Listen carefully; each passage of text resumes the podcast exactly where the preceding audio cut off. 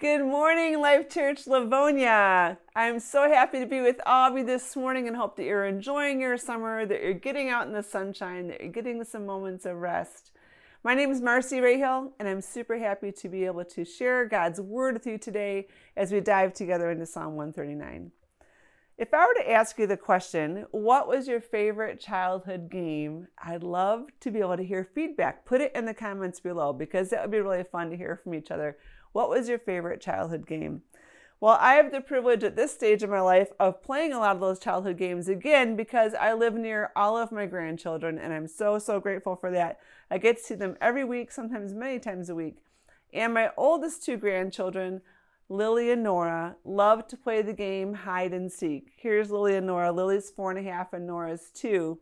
But when Lily was about three and a half and Nora was just one, she had this favorite spot in our house where she always wanted to hide, and it was behind this blue couch in our living room.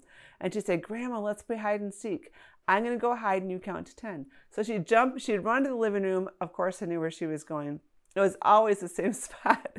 and she'd jump over the couch and hide in this little spot behind the blue couch. And I'd be holding Nora and I would count one, two, three, four, and I'd get to 10. Where's Lily? Are you in the living room? No. Are you in the dining room? No. Are you in the kitchen? No. And we go through all these rooms in the house. I'd walk into the living room and I'd say, Is Lily in the living room?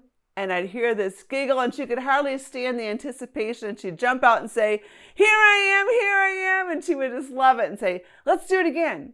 So Nora grew up with a lot of being a seeker with me for hide and seek.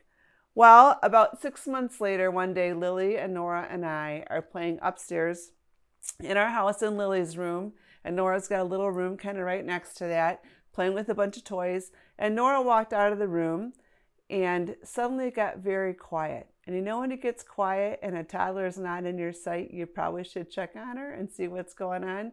So I walk out of the room and I walked into Nora's room. She's not there. I saw my husband's office door was propped open, which was a little unusual, and they never go in there, but I propped the office door open. She's not in there. I looked in our room, I looked in the bathroom. That's it. Like that's the whole upstairs, right? I'm thinking, did she get on those stairs? Like she can do stairs, but I didn't hear her get on the stairs. So I get on the stairs and I'm thinking, oh, surely she's down here. And I'm looking through the whole house, every room in our first floor of our house. No, Nora and I'm hollering, Nora, Nora, answer grandma, Nora, answer grandma. I'm so worried. My heart's racing, my breathing's racing. I'm thinking, what am I going to tell my children I lost their daughter? What if she's hurt somewhere? Why can't she answer me? Something must be wrong. I'm hollering, Lily, please help me look for Nora, and trying to stay calm so Lily's not going to get panicked. And I'm thinking, what is going on? And where is Nora? And then I hear Lily say, Grandma, I found her. And I go running upstairs, and here's Nora in my husband's office. Lily opened the closet, and she's standing there, proud as can be, because she won the game of hide and seek. And she had this big, delighted smile on her face.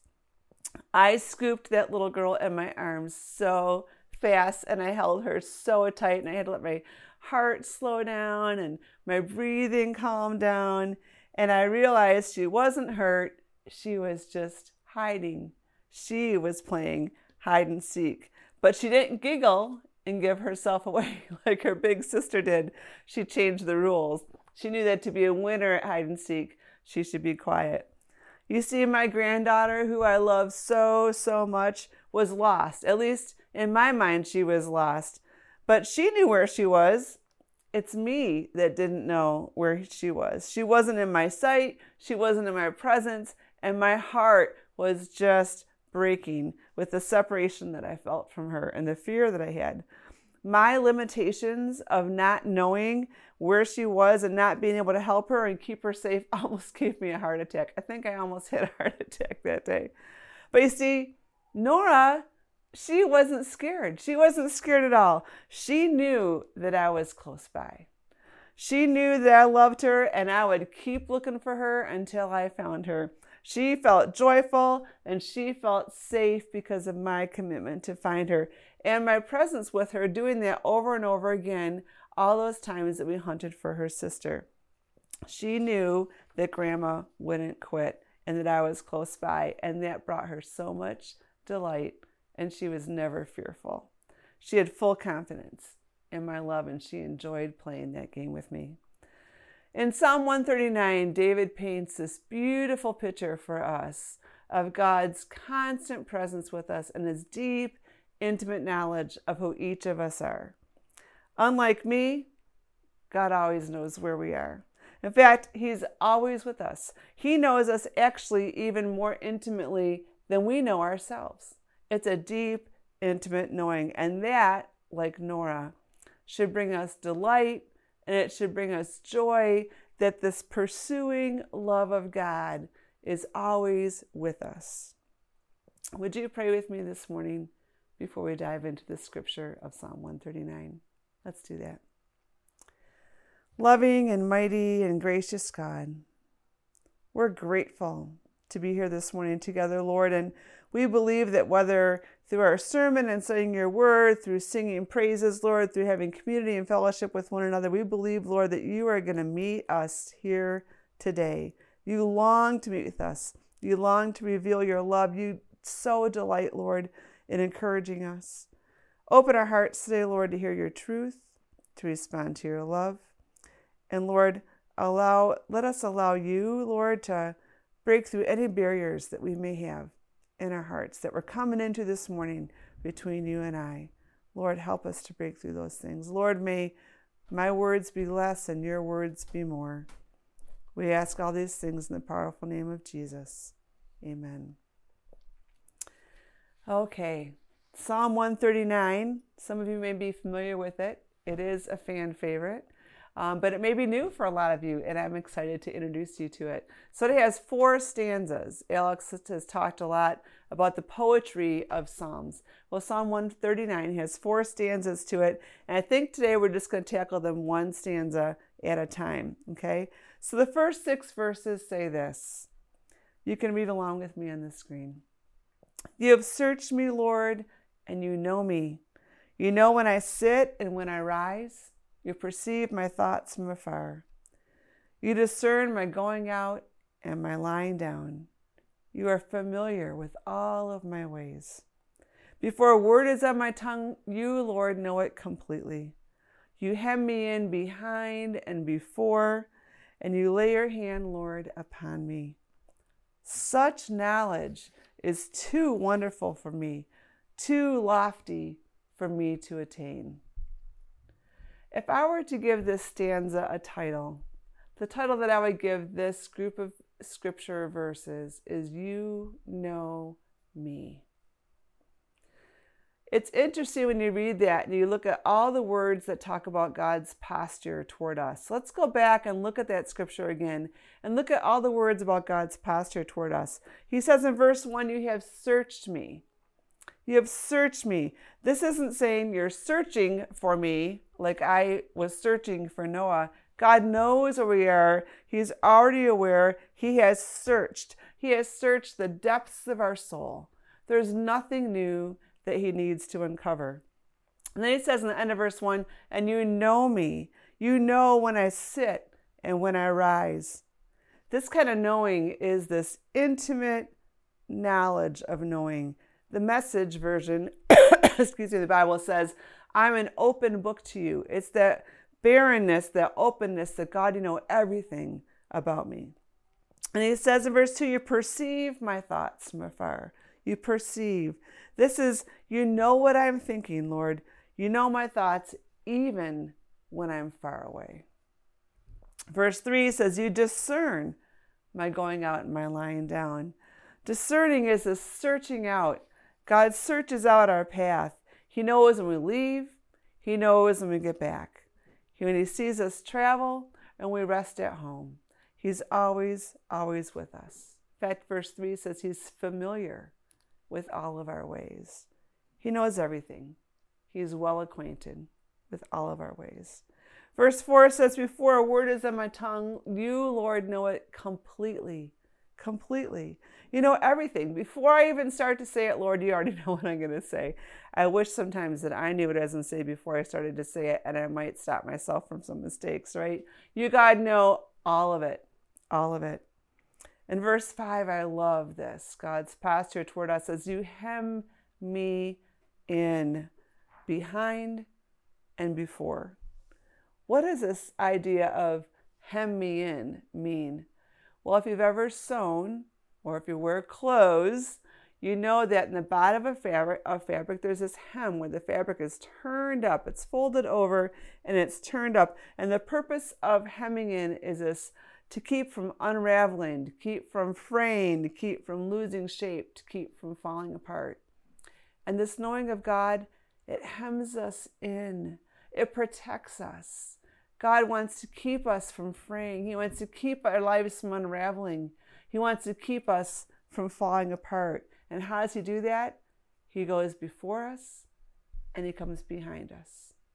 There's nowhere that we can go that He hasn't always already been and that is not going to be.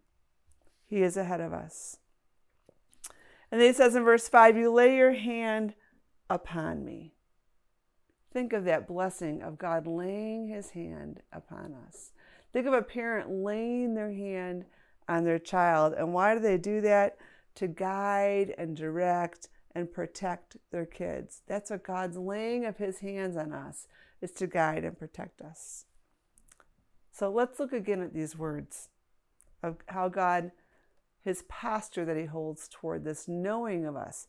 He searched, know, perceive, discern, familiar, completely, behind, before, upon.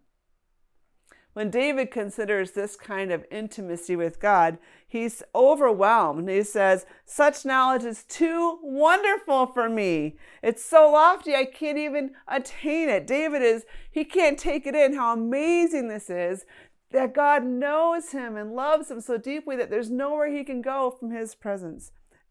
Excuse me. It's too wonderful. David describes how God knows us inwardly and outwardly, how we are open and bare before Him. And He says, This is awesome. This is wonderful. How does it make you feel to be open and bare before God? Like David, do you feel grateful? Do you feel free? Do you feel secure? Or maybe you feel insecure or fearful or full of shame. David says that we should be overwhelmed with the height and depth and breadth of God's love for us and his knowledge of us, so much so that he says we're not even equal to it. He's grateful. So, how and why does David say this is wonderful? This open bareness before God, this deep vulnerability. Doesn't he feel pain or shame or fear? Because I'll tell you, David's done some pretty horrific things in his life. And we've talked about that through the study of the Psalms. He has a lot of selfishness and lust and adultery and murderous thoughts and plans and actually actions of committing murder. And yet, David, who has this very horrific past of his actions, says, This is wonderful. This knowledge that God knows all this about me is wonderful. Why? It's because David has a correct knowledge and image of God. We see all through the Psalms, many of which he's written, many of which other people have written, um, that we've been studying this summer, how much David and others knew and believed and experienced. They knew, believed, and experienced to be true about God. And here's a short list, and it's not all that short.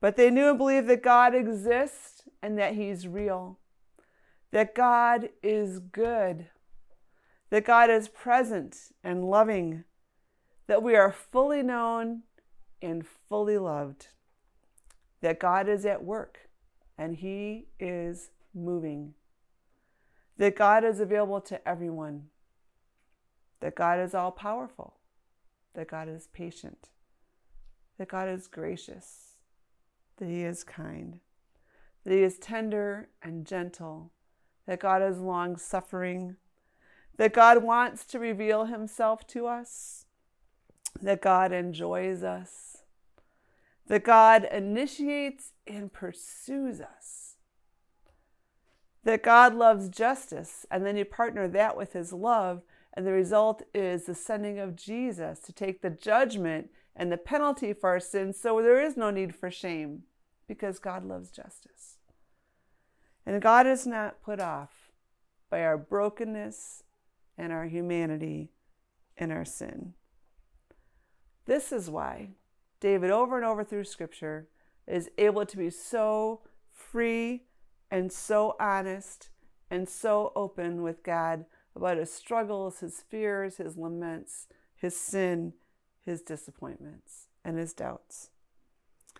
David has been completely humbled before God when his sin was exposed to him of adultery and murder, and seeing that sin against the backdrop of God's righteousness and goodness and all the beautiful things on this list. And David, that produced this humble and repentant response to God. He got to experience God as he looked at his sin and shame, and rather than receive God's judgment, he humbled himself, repented, and received God's grace and forgiveness. What a safe place to be. Throughout his life, David sought after God regarding what he knew to be true, right? And then he acted on that truth with this beautiful seeking heart. And then he experienced God's grace and his forgiveness and his provision and his protection. Knowing this list of truths about this character and this image of God, think about what is our character? What do we think the character of God is? How do we see this image of God? Is it like this list that we're looking at this morning?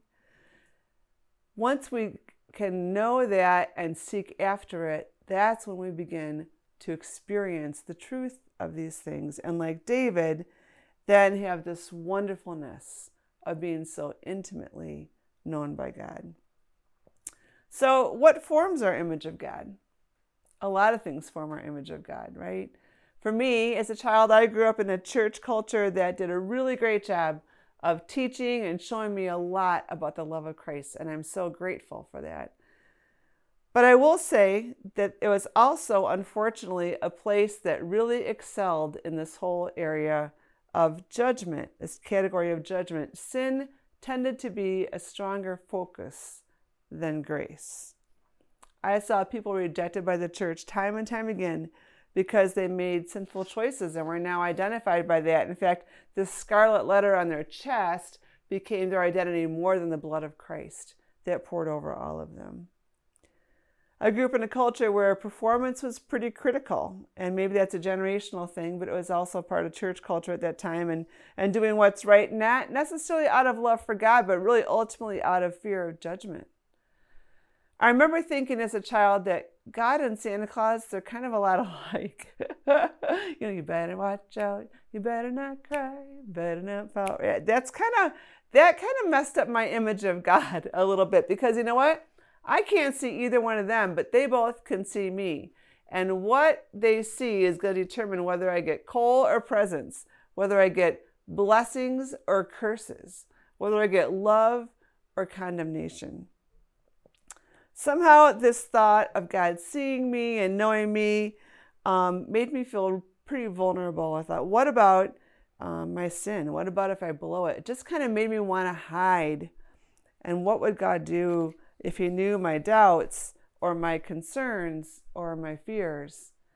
And I'm grateful that over years and years and years, God has willingly listened to my doubts and my fears and my concerns and has made Himself known to me through his love that is much larger than his judgment, that embraces the gift of Jesus, that changes everything. Verses 1 through 6, this theme was, You know me. Let's look at verses 7 through 12 together.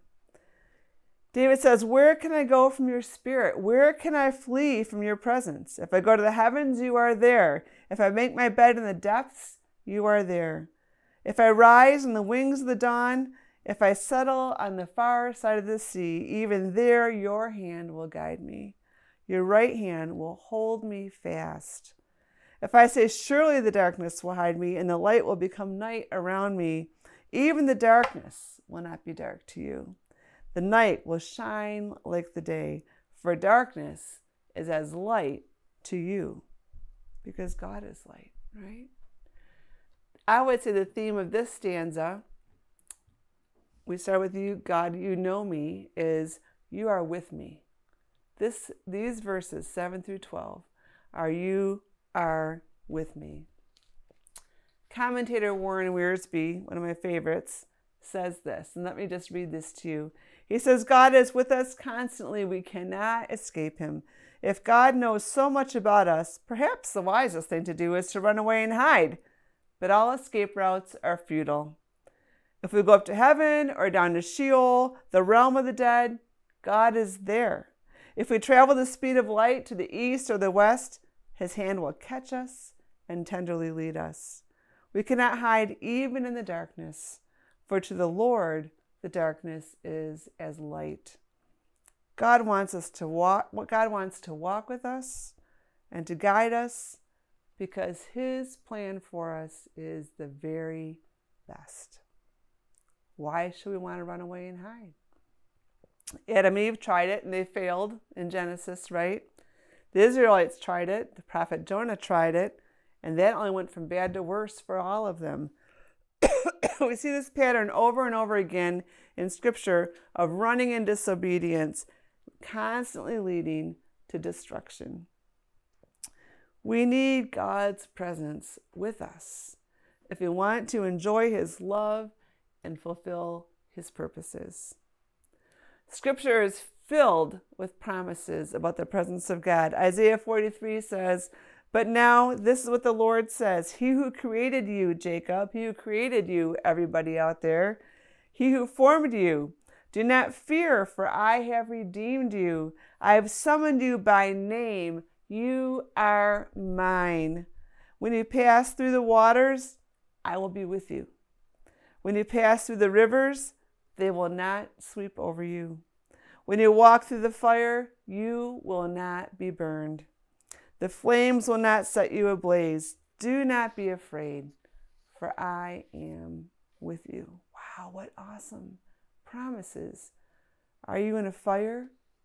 Are you drowning in the rivers? God is with you. Even the darkness of death itself can't keep us from God. We see in Psalm 23, which we studied together this summer, he says in verse 4 Even though I walk through the darkest valley, I will fear no evil, for you are with me, your rod and your staff, they comfort me.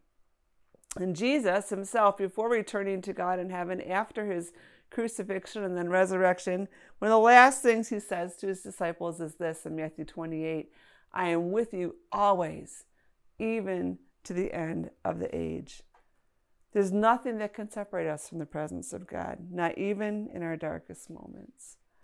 There's a deep comfort in that. There is freedom in God's knowing of us and in His presence with us.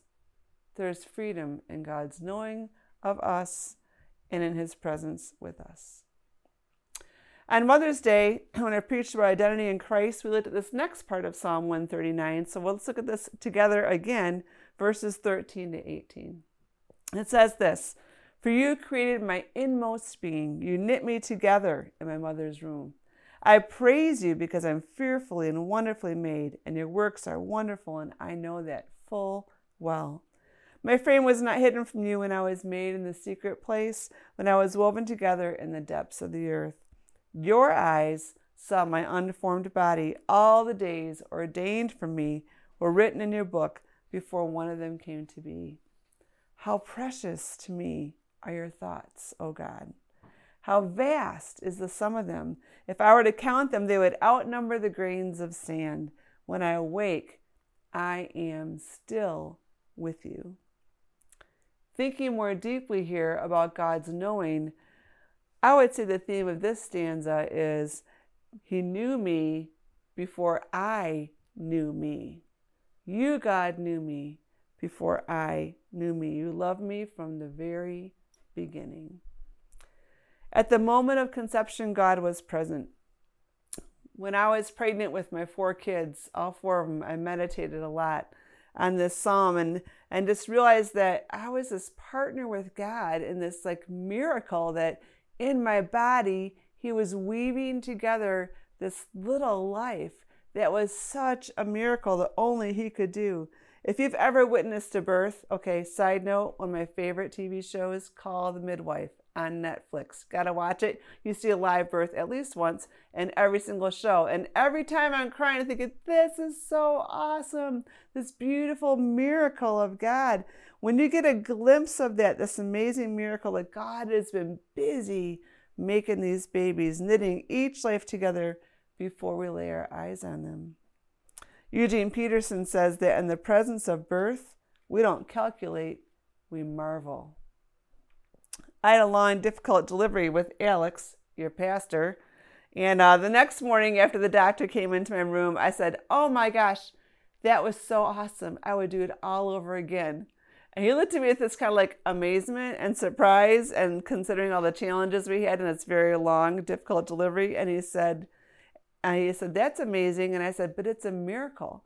And he smiled. This doctor had delivered, I don't know, hundreds, maybe thousands of babies. He was the older guy. And he said, It's a miracle every time. You are a miracle formed by the hand of God in his image. David says we were not hidden. God was there. He knew you before you knew you. He knew you before your parents knew you. You're fearfully and wonderfully made. Do we believe that? Do we believe that God can work out his purposes in our bodies in spite of all the discontentment that we may have with them? Do we believe that God made our bodies exactly as they need to be for his purposes? I think even in disease and physical handicap and struggles, God can work his purposes in beautiful and powerful ways. I have seen it over and over and over again believing that He formed us and He wants us to be, and as, as He wants us to be, and accepting that and not being critical of our lives, that's what's going to help us live fully into God's purposes.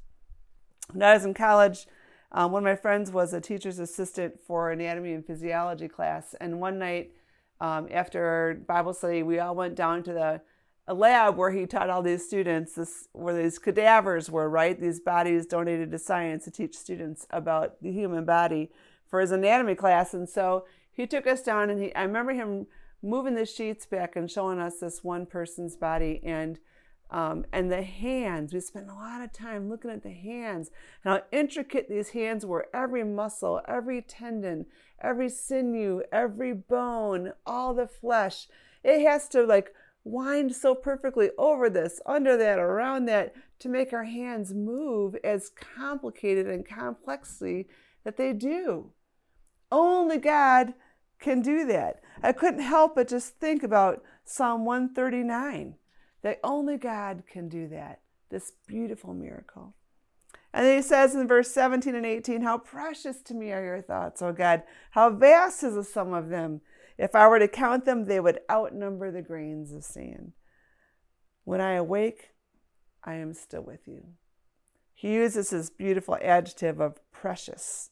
Precious means great value, not wasted or treated carelessly, but beloved. That's how God feels about you and about me. Wow. God knows everything about us. He knows us better than ourselves. He's always with us. For him to think so deeply and belovedly about us, I have to wonder what could be better than that? You know, fully known, fully loved.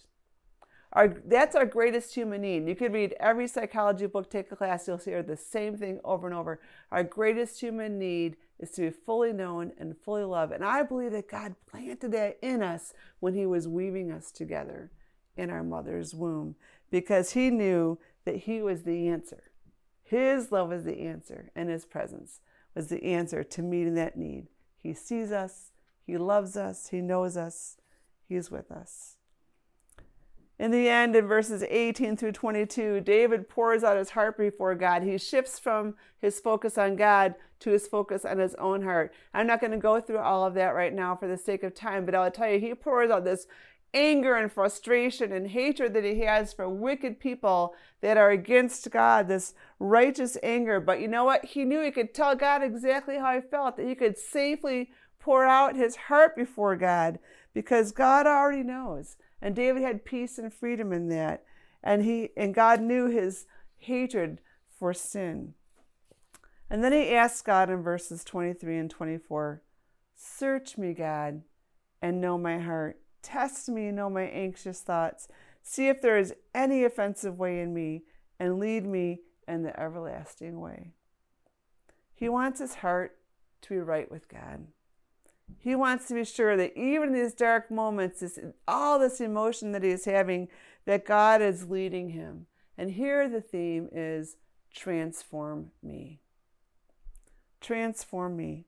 David comes before his all knowing, ever present, loving God and speaks this vulnerable, submissive prayer Search me, know me, test me, lead me.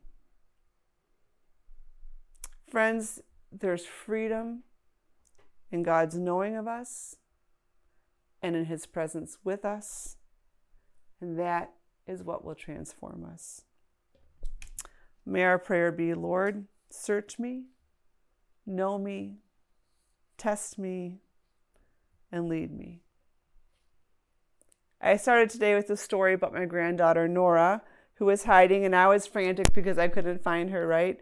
She didn't know that I was worried. She knew that I was close by and she could hear my voice, and she delighted in my searching for her. After lots of hugs and snuggles, though, when I found her, I did tell her the rules about hide and seek. That, hey, listen, when grandma's calling your name, I need you to answer if you hear me calling. Now, this is how Nora hides. Here's an ottoman in our family room, and she'll say, Hi, Grandma, hide. And in my presence, she'll go hide under the ottoman and she'll wait for me to count to 10. And I walk around the house, Where's Nora? Is she in this room? Is she in that room? And I, I think this is a much clearer picture of really how it is with God. This is, we may think that we're hiding, but you know what? He sees us and He doesn't stop calling our name. He knows right where we are, and He wants us to find Him, to hear Him calling our name. Sometimes we may want to hide. We may feel shame, regret, fear, anger, frustration, disappointment with God Himself. We may walk away, we may shut the door thinking that we have left Him. But even if we want to hide in fear, shame, anger, disappointment, doubt, God's presence is always with us. Nothing can separate us. He's calling your name. He already knows your heart, and He loves you, and He's pursuing you. He's waiting for us to recognize oh, He's here.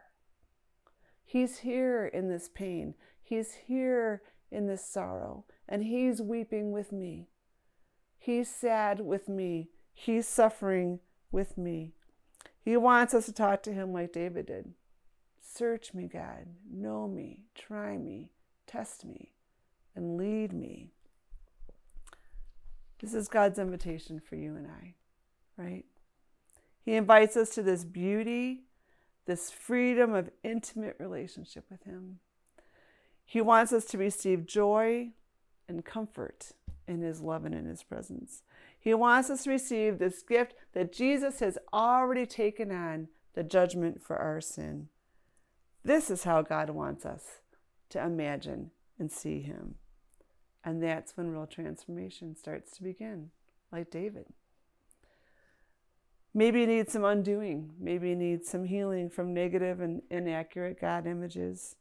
Getting to this place of joy and celebration of God, this is so awesome that you know all this about me, and being fully known to this ever present God. You know, this healing, it can be a journey, this undoing, and it's not meant for you to journey alone and for me to journey alone. God has given us Himself through His Word, like we've been diving into every Sunday morning. He gives Himself to us through our community of people right here at Life Livonia and other friends and believers you know all around the world. If this intimacy, if this celebration over God rather than shame and fear, if that's something that you want to experience, let me encourage you in these things. I want to encourage you to keep coming to church. Just keep learning. God's okay with however long it takes for you to find Him and hear Him calling your name.